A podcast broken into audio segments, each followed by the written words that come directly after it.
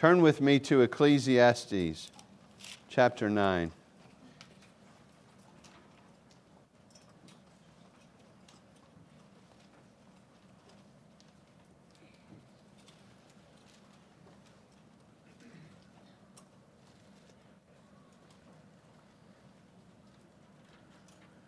read a short passage for you from chapter 9 as we've seen the reality of life in a fallen world is presented with all of the symptoms of life in a fallen world and um, all of the lack of justice, the, the confusion, the sin, the lack of purpose, you know, however you want to name it, death, all of these symptoms. We get these glimpses throughout the book where he, he, he points us to God and to joy. And this is one of those where he's pointing us to the Lord and to joy so that we know how to handle life here, so that we know how to live in a fallen world, so that we know where we live. This is not paradise. This is not our home. But look with me in verses 7 through 10 of chapter 9, and we'll limit our look there, and that's more than enough, especially on a communion Sunday. This is the Word of God. Go, eat your bread with joy and drink your wine with a merry heart, for God has already approved what you do. Let your garments always be white, let no oil be lacking on your head. Enjoy life with the wife whom you love all the days of your vain life that He has given you under the sun, because that is your portion in life. And in your toil at which you toil under the sun, whatever your hands find, your hand finds to do, do it with all of your might. For there is no work or thought or knowledge or wisdom in Sheol to which you are going, the grave. Let's pray together.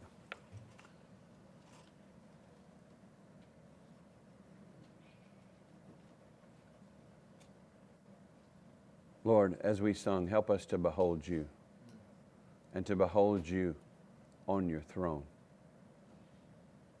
reigning, ruling, directing all of history to its culmination, which is the glory of God in the Lord Jesus Christ, as your gospel goes to the ends of the earth.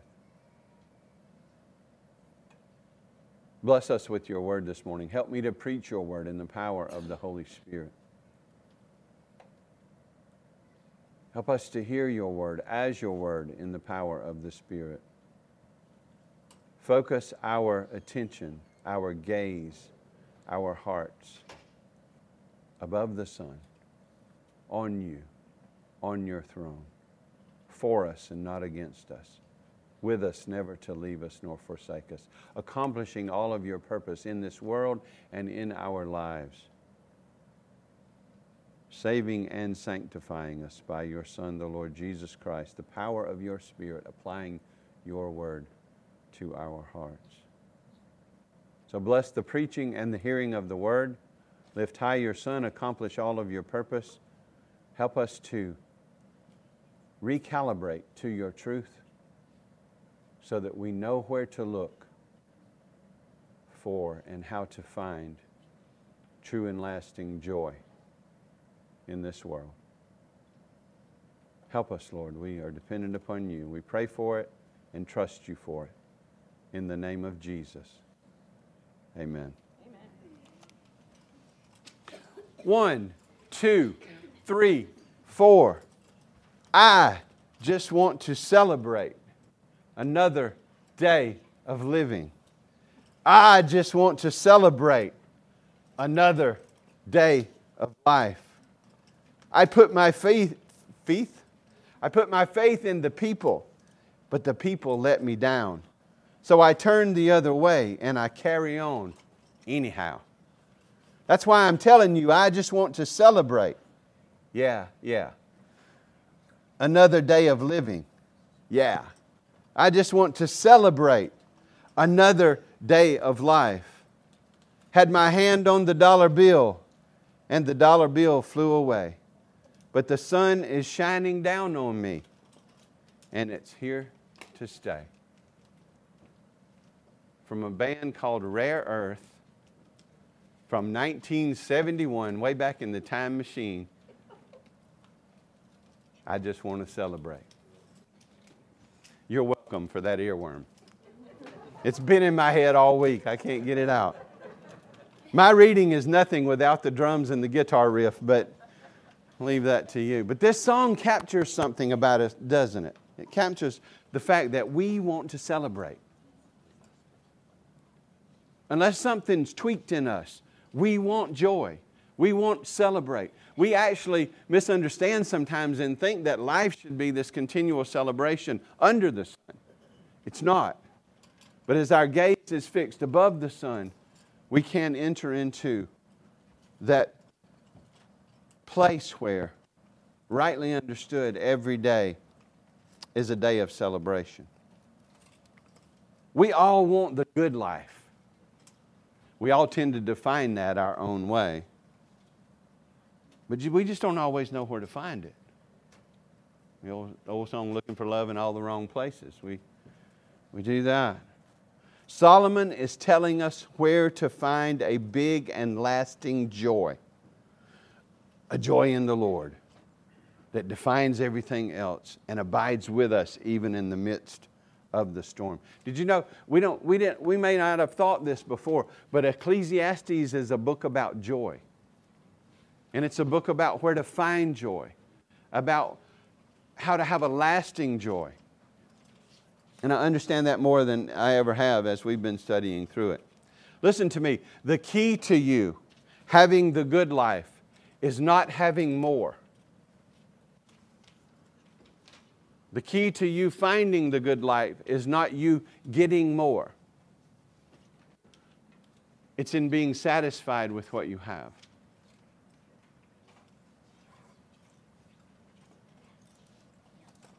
The answer is not in more.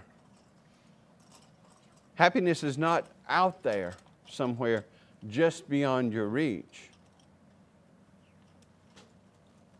It's in satisfaction in what you have. Spiritually, then physically. Above the sun and then under the sun. See, this text we're going to look, like, look at today, if you just read it, you think it's saying, Eat, drink, and be merry, for tomorrow we die. That's not, that's not its point at all. That's not his point at all. That's not Solomon's point at all. Eat, drink, and be merry in celebration of the God that is your God and of His grace that is yours in Christ Jesus, so that you can look at that tomorrow when you die with confidence and call it gain because you have victory over life and death in the Lord Jesus Christ. Under the sun, life seems like a bad joke, and the punchline is death.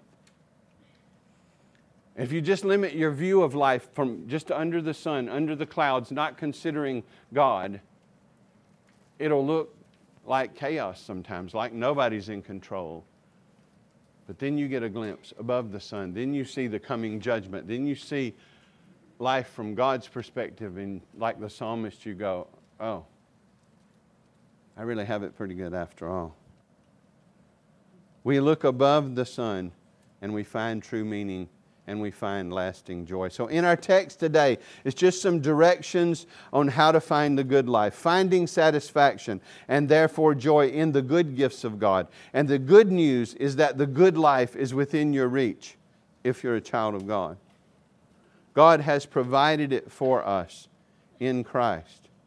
So, today, verses 7 through 10, titled The Good Life, main point trust and enjoy your God by learning to enjoy the good life He has given you. You could substitute in there by learn, learning to be satisfied and enjoy the good life He's given you. The good life flows from the throne of grace in heaven down to us. And if we won't seek it there, we won't find it. But look at this text. In this text, we're, we're going to see, I'm sort of bringing in some of the things we've already studied about joy, where in order to be joyful, you know, you, you have to have some other things going on. You, you can't be joyful without being grateful, you can't be joyful without being content. Those are foundation stones for building a life of joy. So, and then we're looking through these good earthly things He's given us up to the spiritual reality that these things point us to. so that we're, we're finding the good life in Him and in who He is and in what He's done for us, so that we then trust Him with what He's given us and we're satisfied where we are and enjoy Him in the midst of it. And He can change that in the future. But you have everything you need today to be satisfied today, therefore to be joyful today. Nothing else you need, although you might think you do, to find joy because Christ hasn't changed and the gospel hasn't changed. Anyway, I'm rambling on because there's so much here, I won't cover it all. And, and I'm glad we have lunch for you because we might be here a while. But no, I'm going to spend most of my time, a lot of time on the first point, not as much on the second and third, just there are reasons for that. Um, and then we'll move on. But look at the first. The first point the good life is enjoyed in eating well. Verse 7 The good life is enjoyed in eating well. Go eat your bread. Go eat your bread with joy and drink your wine with a merry heart, for God has approved of what you do, or God approves of this. They're good gifts of God. When we eat, first of all, when we're bringing in our previous content, when we eat, we should be grateful for what we eat. We don't deserve food. Kids, you don't deserve food. We don't deserve good things. And yet we have so many of them, and we should be grateful.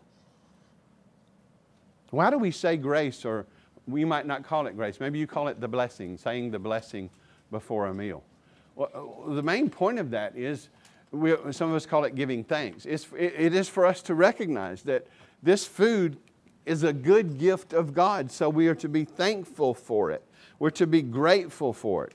I've, I've been interested lately in, in some of the traditional Jewish prayers, and um, no authority in them. Just they're beautiful, and they, they remind us of something good. Because if you read uh, some of the um, the tradition or, or the prayers around the meal, you'll see that they would pray both before and after the meal.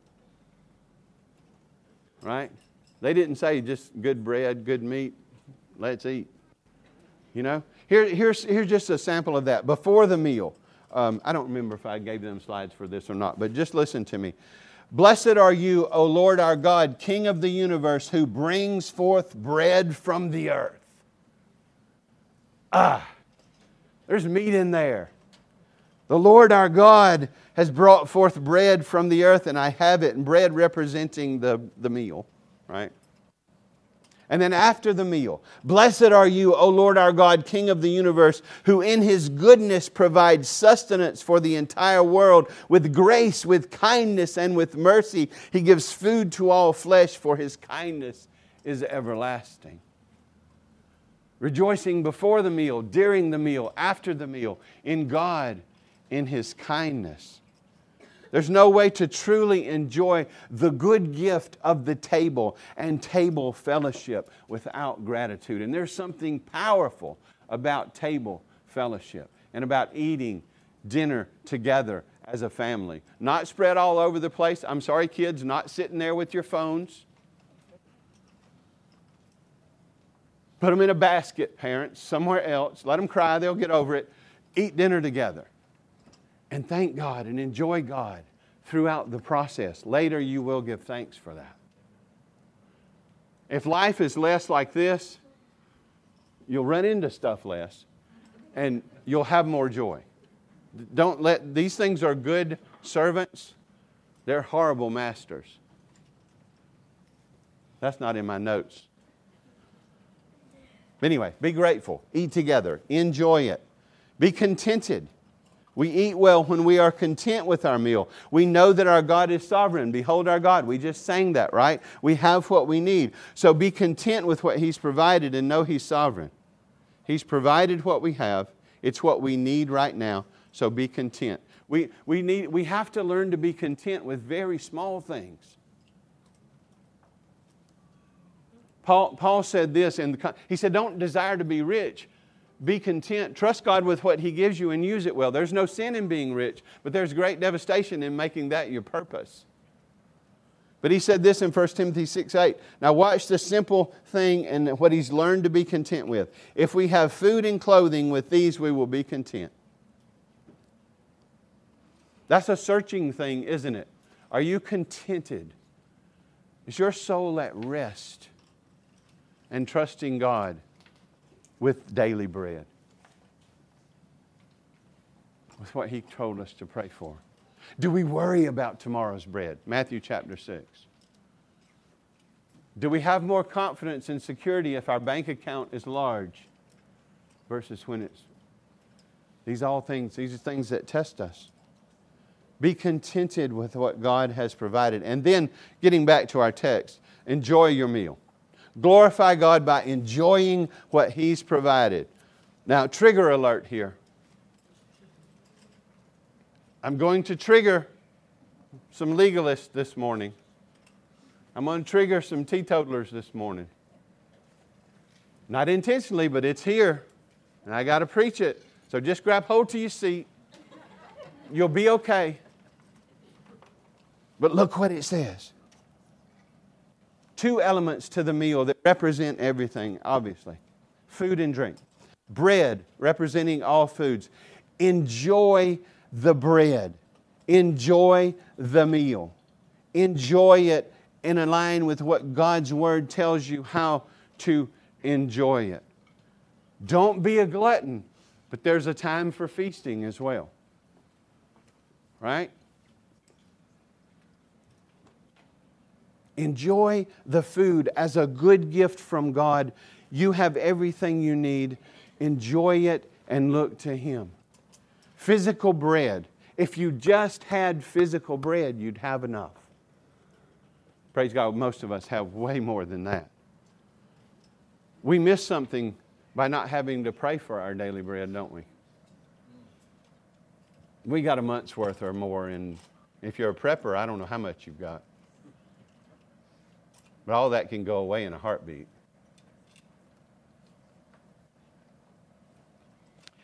He says, Eat your bread with joy, not just eat your bread. And so, just let you take that home with you. When you eat your bread, are you enjoying your God?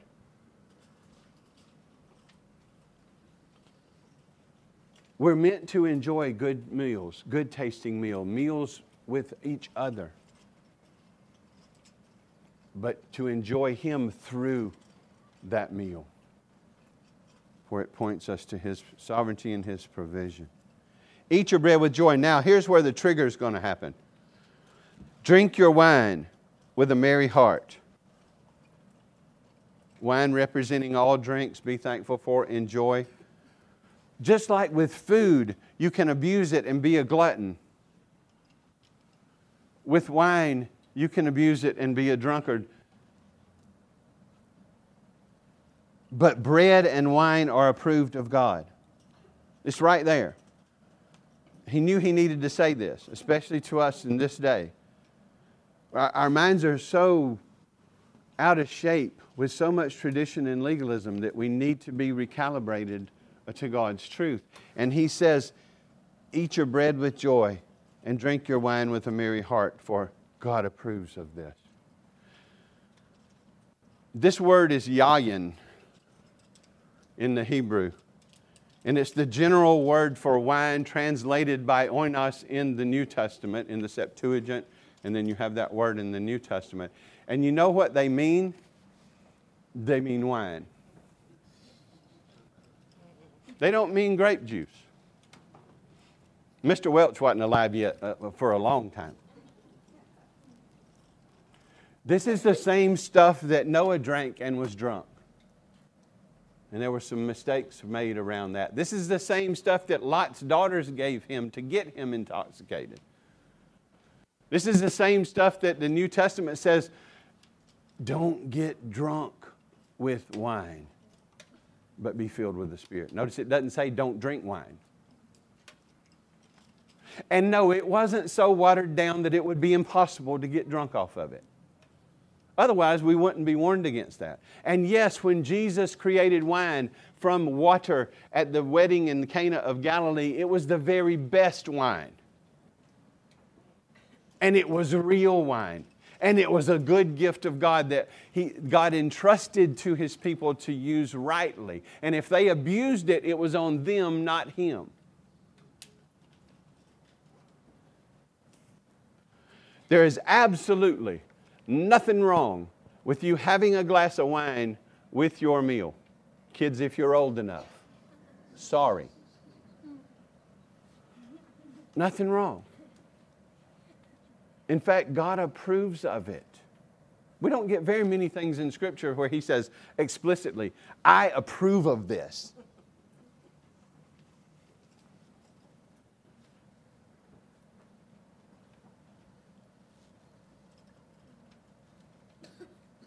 It's real wine, it's, as it's real bread. Is there a danger in bread? Yes, gluttony. I don't know if anybody brought fried chicken today. Fried chicken is dangerous. It will harm you if you eat too much of it. But boy, it'll gladden your heart if you don't. If it's made well. If somebody from the South cooked it. Just like grits. Don't let a northerner cook grits for you. You won't enjoy them. And I don't blame them for not liking them when they cook them that way. Bread is a good gift. Food is a good gift. Chicken is a good gift to be used responsibly, not abused. There's a danger in fried chicken, but we don't talk about fried chicken like we do wine, do we? Legalists very rarely pick on fried chicken. Most of the time it's obvious wine, but but we pick on wine. And I'm just telling you, this is real wine that God says He approves of. Wine is one of God's good gifts that is to be enjoyed responsibly and used responsibly. Listen, not everybody can do that.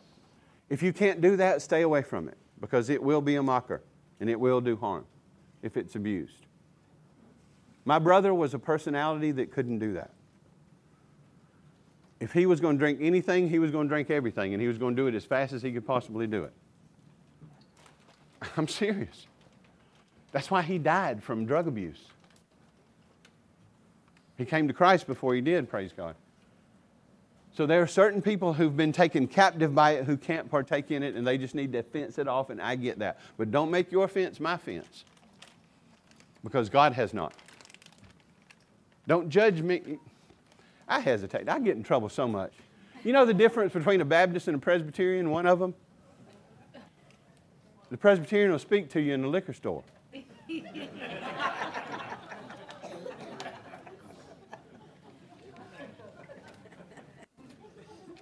don't don't see people buying a six pack of beer and judge them. They might be putting it on the grass. She makes me buy beer to spray on the grass. Now, I'm not saying don't drink one. Don't drink six. But don't have one. You know, do you see what I'm saying? We make so we make we make mountains out of molehills and, and things that aren't even molehills. And, and we judge people. Oh, did you know I saw them buying a bottle of wine in the grocery store? Okay, so you assumed they were going to sin with it? Because they didn't sin by buying it. Stop judging people. Charles Spurgeon had a friend. I know y'all have heard these stories. You're tired of them, but they're new people in here. Char- Charles Spurgeon had a Methodist friend who used to just hammer him over him smoking cigars. And no, it's not a sin to have a cigar any more than it is to eat a chicken leg. Spurgeon finally told his friend, I'll quit when I have too many. And his friend said, How many is too many? Charles Spurgeon said, two at one time.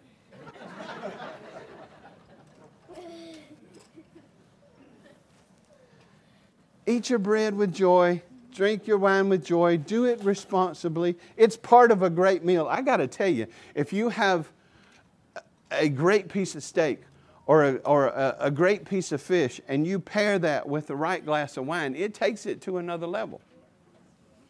To be enjoyed and to thank God for, not to be abused don't have six glasses of wine. Yes, I said don't do that. But listen, those who say it's never okay to have wine or beer or a drink are in opposition to God in His Word, who says it's okay. He says it's approved of. And I'll say this to you, and I believe it's true legalism is far more harmful to the church than my glass of wine. And a lot of the opinions we have nowadays about wine come from legalists and teetotalers who misinterpreted God's word and tried to explain away a bunch of stuff. They didn't do it about fried chicken and all the other things that can be a danger. And when, when God's word's talking about not destroying the temple, it's talking about sexual immorality. Quit yanking stuff out of context and saying, that's about a cigarette.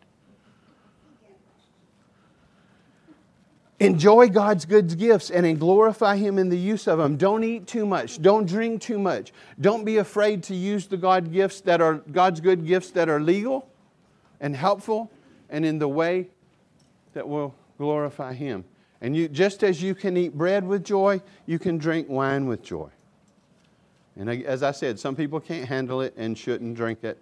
They can't do it with moderation, so they shouldn't drink it but they shouldn't make that a law for those around them. And if you're judging people because you see them buy a six pack of beer or pulling out of the liquor store or buying a bottle of wine, that's on you. I'm sorry. Now, we do need to be careful how we exercise our freedom because there are weaker brothers and sisters in the church. So if, if, if somebody's coming over to our house and I don't know where they stand, I guess I'm letting the cat out of the bag now, but okay, God said He approved of it. But I'm not going to flaunt it in their face. If I don't know where they stand, it's going to stay put away. And we'll have tea, which is another good drink with Southern cooking.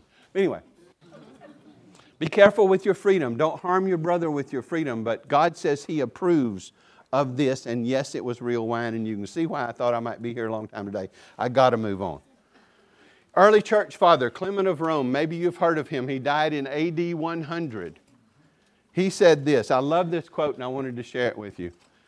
It is fitting then that some apply wine by way of, of physic, which is for medicine, for the sake of health alone, and others for the purposes of relaxation and enjoyment.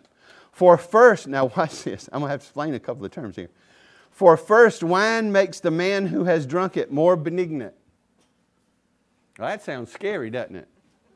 It just means it makes him more kind and benevolent until he abuses it, and you'll see that, than before. More, and I laughed out loud when I read this, more agreeable to his boon companions.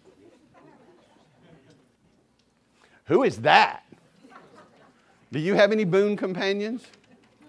I hope you do. Think, think close friends. Think homeboy. Think BFF or homegirl or whatever the current terminology is.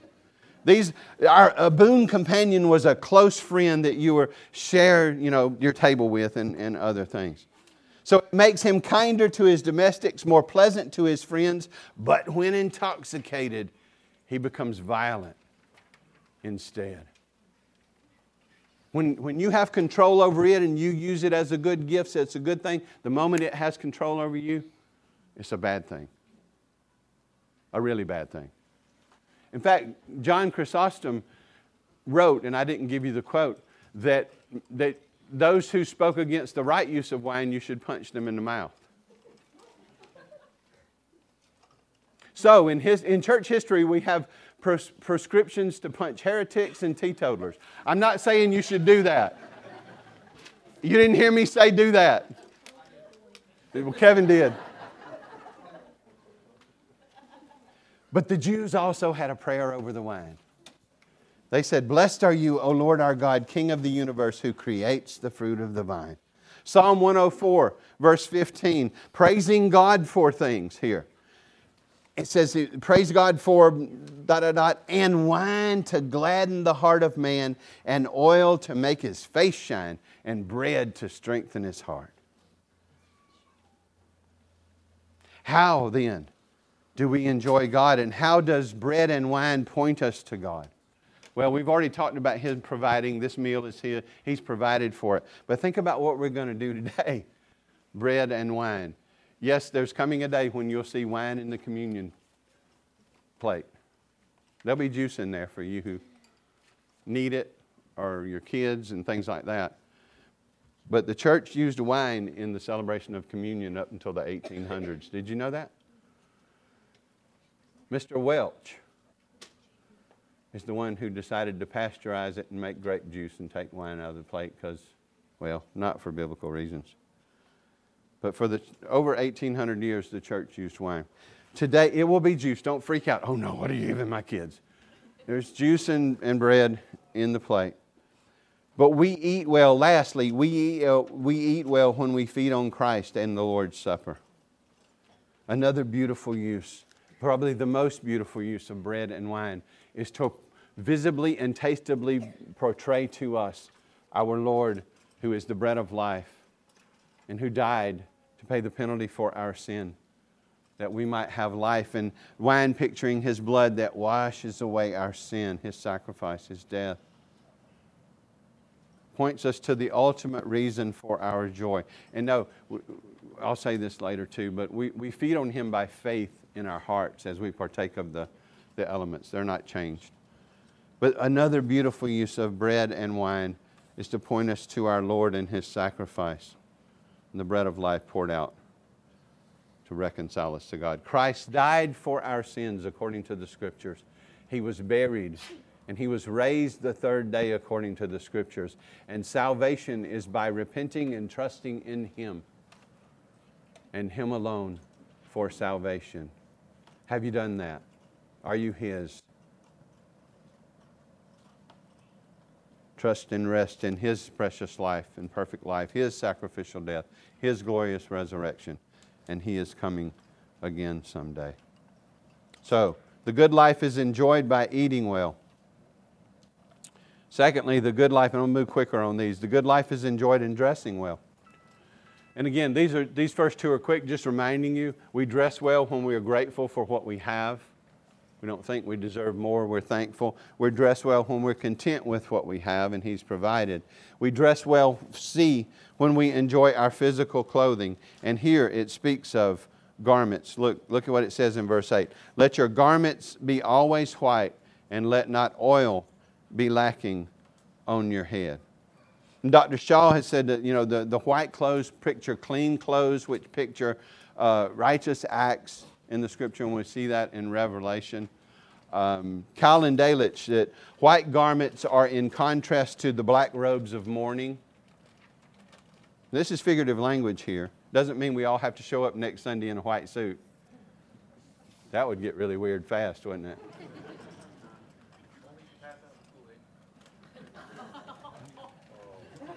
No.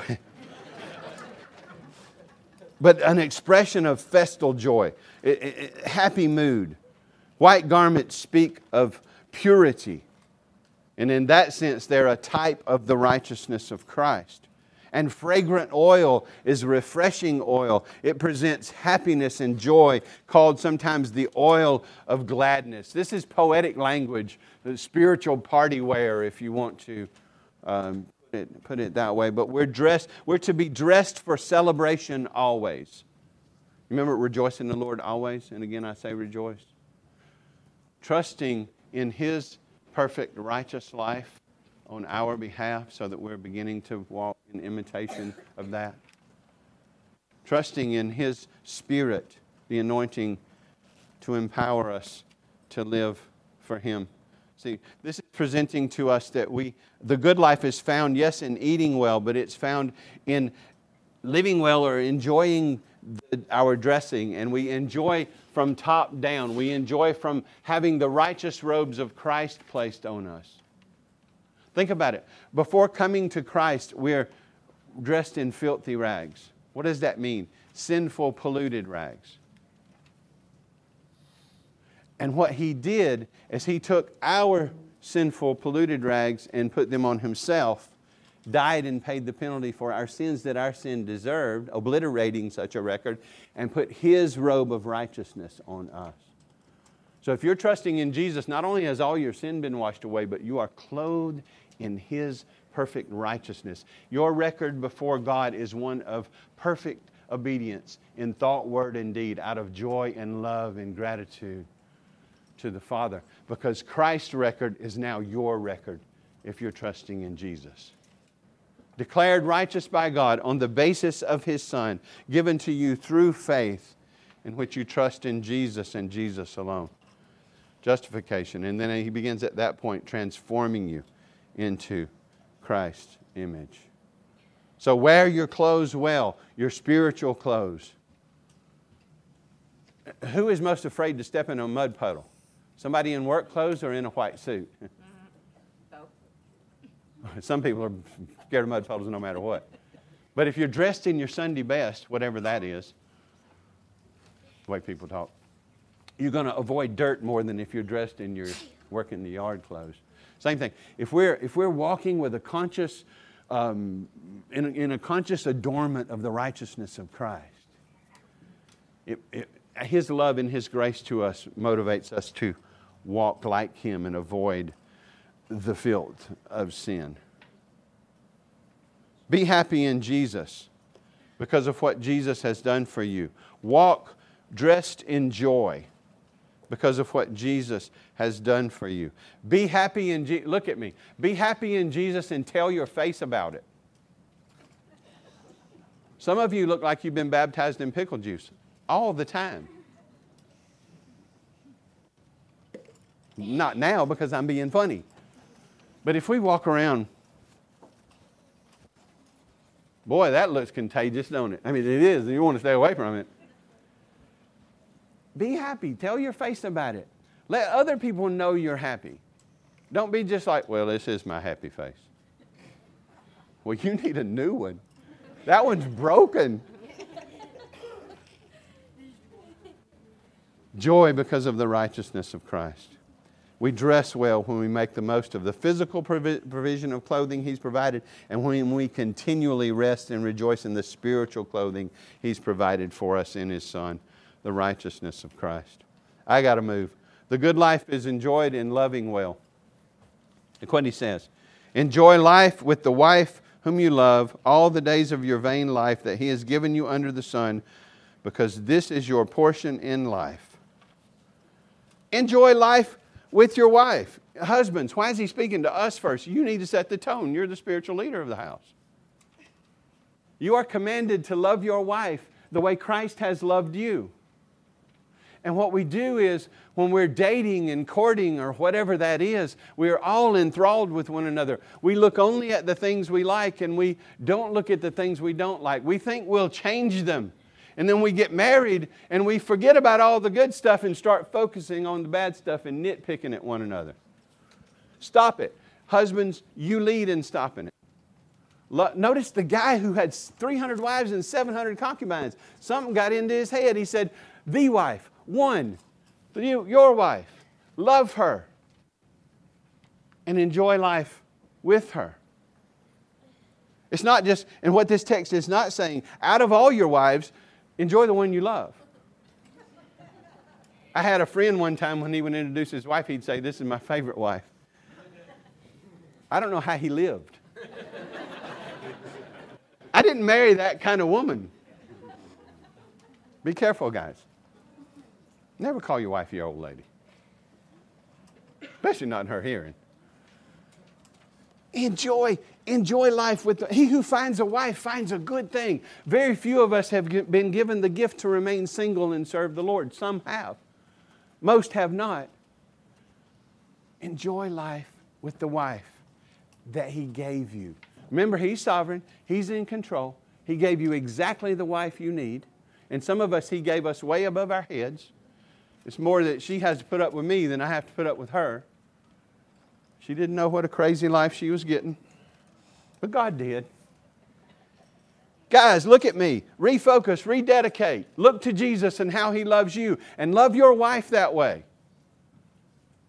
Does she deserve it? No, but neither do you. Dang, y'all quit picking at one another. Well, I'll when he, or I'll when she.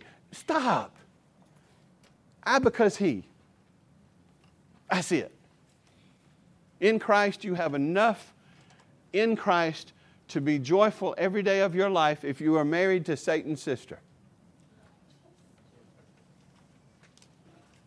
Yes. Be faithful.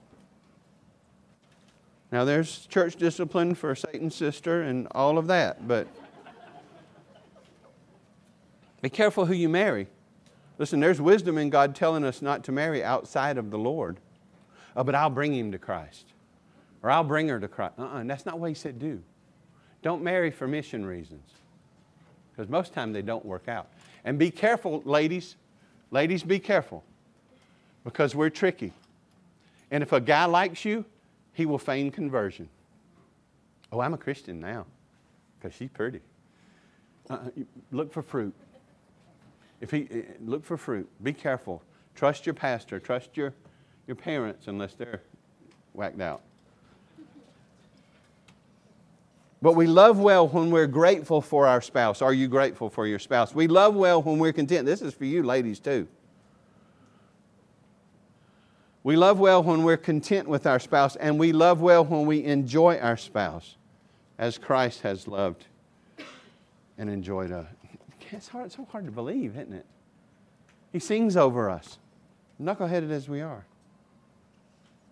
Marriage pictures Christ and His church the most intimate relationship on earth. So, guys, be sure that you are working in your marriage with the gospel, looking above the sun, so that you are working for a marriage that looks like Christ and His church in intimate relationship.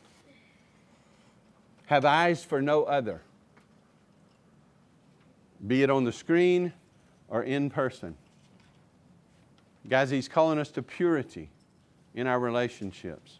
And that starts before you get married. I'm not married, so whatever. No. Love the Lord. Honor Him. If you're trapped, you feel trapped, you're not trapped. But if you feel trapped and taken captive by the screen and by what you might be seeing on the screen, seek help now. Because you're commanded to repent. He give you everything you need to repent, but you might need help from brother or sister to do that. Be pure. Enjoy life with your spouse. Guys, lead the way. Enjoy life with the wife. It's your portion. She's given to you by God. We love well when we love our lives, wives well. We love our Lord well, and therefore we love. We can't love our Lord without loving our spouse. So many places. You see, this, this could turn into a marriage conference right quick. We love well when we love our spouse the way Christ has loved us and strive to enjoy life with them. We love well when we daily focus on loving our heavenly husband by being joyful and keeping his commandments and therefore enjoying him. The good life is enjoyed in loving well, as well as it's enjoyed in dressing well and eating well, and lastly, in working well. And I got to move quick. But we, are, we work well we, we, the good life is enjoyed in working well, verse 10. Let me just read that. I'm back up a little bit into verse, verse 9. But um, in your toil at which you toil under the sun, whatever your hand finds to do, do it with all your might. For there is no work or thought or knowledge or wisdom in Sheol where you're going. We work well when we are grateful for our work, our calling. And, and, listen, try to find your calling. God created you with certain gifts and strengths and weaknesses right? Don't just look for the job you can make the most money at. That's what we're guilty of that. All you know. No. How are you tuned? How did God create you? What gifts did He give you? There's a calling on your life. Identify what it is. If you find your calling, you'll never work a day in your life. I mean, it'll be burdens and trials, but you'll know you're, you're doing what you're called to do because you're doing what you're gifted to do. We, we work well when we are grateful for our work, when we're contented in our work. Are you content in your work right now? Especially this is talking to older folks, not kids. Are you content in your work right now? You should be. Re, re, reevaluate that. God is sovereign. He has you right where you are for a purpose, and you have everything you need right now to be joyful if you're living above the sun down. So, are you grateful and are you content? Doesn't mean you'll never want a different job or never move, but right now, today, are you content? Thy will be done, trusting it to Him. And then finally, we work well when we enjoy our work. We work well when we enjoy our work. See, he's looking at life under the sun, the life that we experience with our senses, but we have to look above the sun to really enjoy our work because we see it as a sovereign placement of God. He has us exactly where we need to be today to be uh, growing in Christ likeness. So, are you, are you enjoying your work because through it you're serving Him? I guess that's the best way to ask that. The good life is found in working hard. Kids, the good life is not found in laziness and other people giving you stuff. Hopefully, your parents, from the time you can remember, are making you do some work and not just giving you money and stuff. Because life's not going to treat you that way. As soon as, that's why so many people keep running back home. They get spoiled to death and go out in the world, and the world slaps them around a little bit, and they want to run back home where they had it easy. Sit in the basement, play video games. That's not life.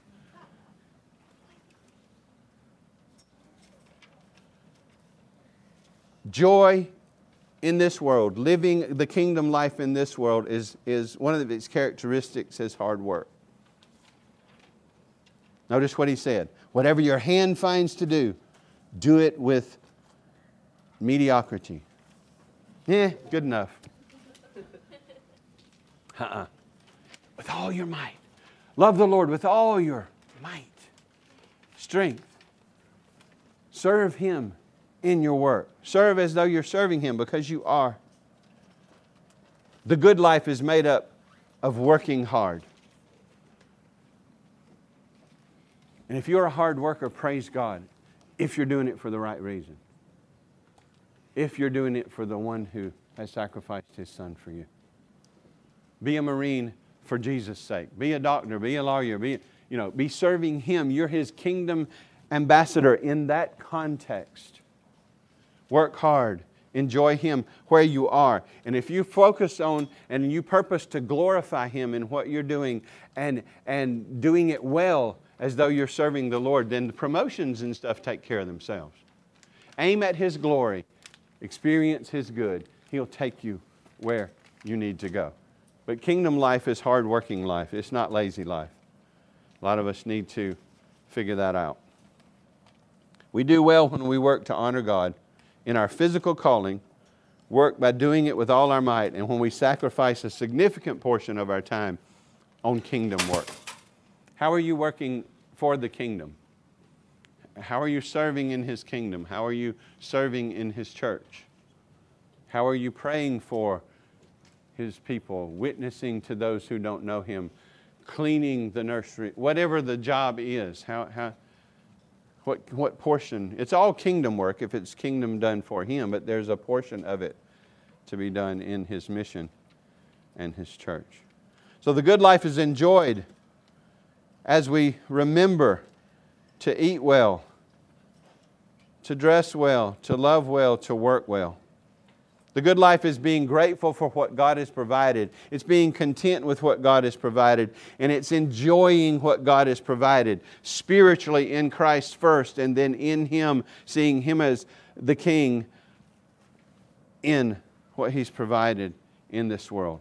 Physically, if we have food and clothing, we should be grateful, contented, and joyful. Spiritually, having Christ, we are rich beyond our dreams. Our souls are fed by His Spirit with His Word. We are clothed in His righteousness and perfection. We are the bride of Christ without spot or wrinkle because of His sacrifice for us. And He works in us and through us to glorify His name as we work for His kingdom. See, we have a better strategy for joy than the song recommended, just looking the other way and that the physical sun is shining down on us and it's here to stay. We have joy in the fact that the Son of God is shining down on us and that He's not going away. He promised to be with us and for us to the end of the age. He's purchased joy for us, lasting joy in our redemption in Him and in His basic daily provision that points us up to all that we have in Him. Our needs are met we are secure. We have a bright future and a hope in the Son of God who has lived for us and died for us and been raised for us. So let's celebrate every day as He enables us. Let's celebrate our God by enjoying His provisions, spiritual and physical, living the good life by loving and enjoying Him. Jesus has given you the good life. Look to Jesus, trust in Jesus, and find it there. A life of peace, a life of rest, a life of celebration of His grace in the midst of the storms that come while we live in a fallen world. It is all yours through an intentional satisfaction in the Lord Jesus Christ. Piper's right when he says, God is most glorified in us when we are most satisfied in Him. Be satisfied in your Savior. And then you can every day sing, I just want to celebrate another day of life in Jesus. To live is Christ. Let's pray. Lord, help us. We so often get our gaze, our focus, our attention trapped under the sun. We forget who you are. We forget who we are in you. We're ruled by the tyranny of the urgent, and we're just running around putting out fires and feeling exhausted and getting frustrated. And may our food remind you of your goodness. May our clothing, I mean, remind us of your goodness. May our clothing remind us of your goodness. Lord, help us to see through the things of daily life to you in your goodness. May our wives or our husbands remind us of, of your goodness. Some days we might have to look hard, but you are our husband, our spouse, our Savior. And you have given us everything we need to glorify you in our marriage relationship. So help us, Lord. And help us to remember your goodness as we work. We are created to work six days and rest one. So help us to glorify you in our occupation or our callings.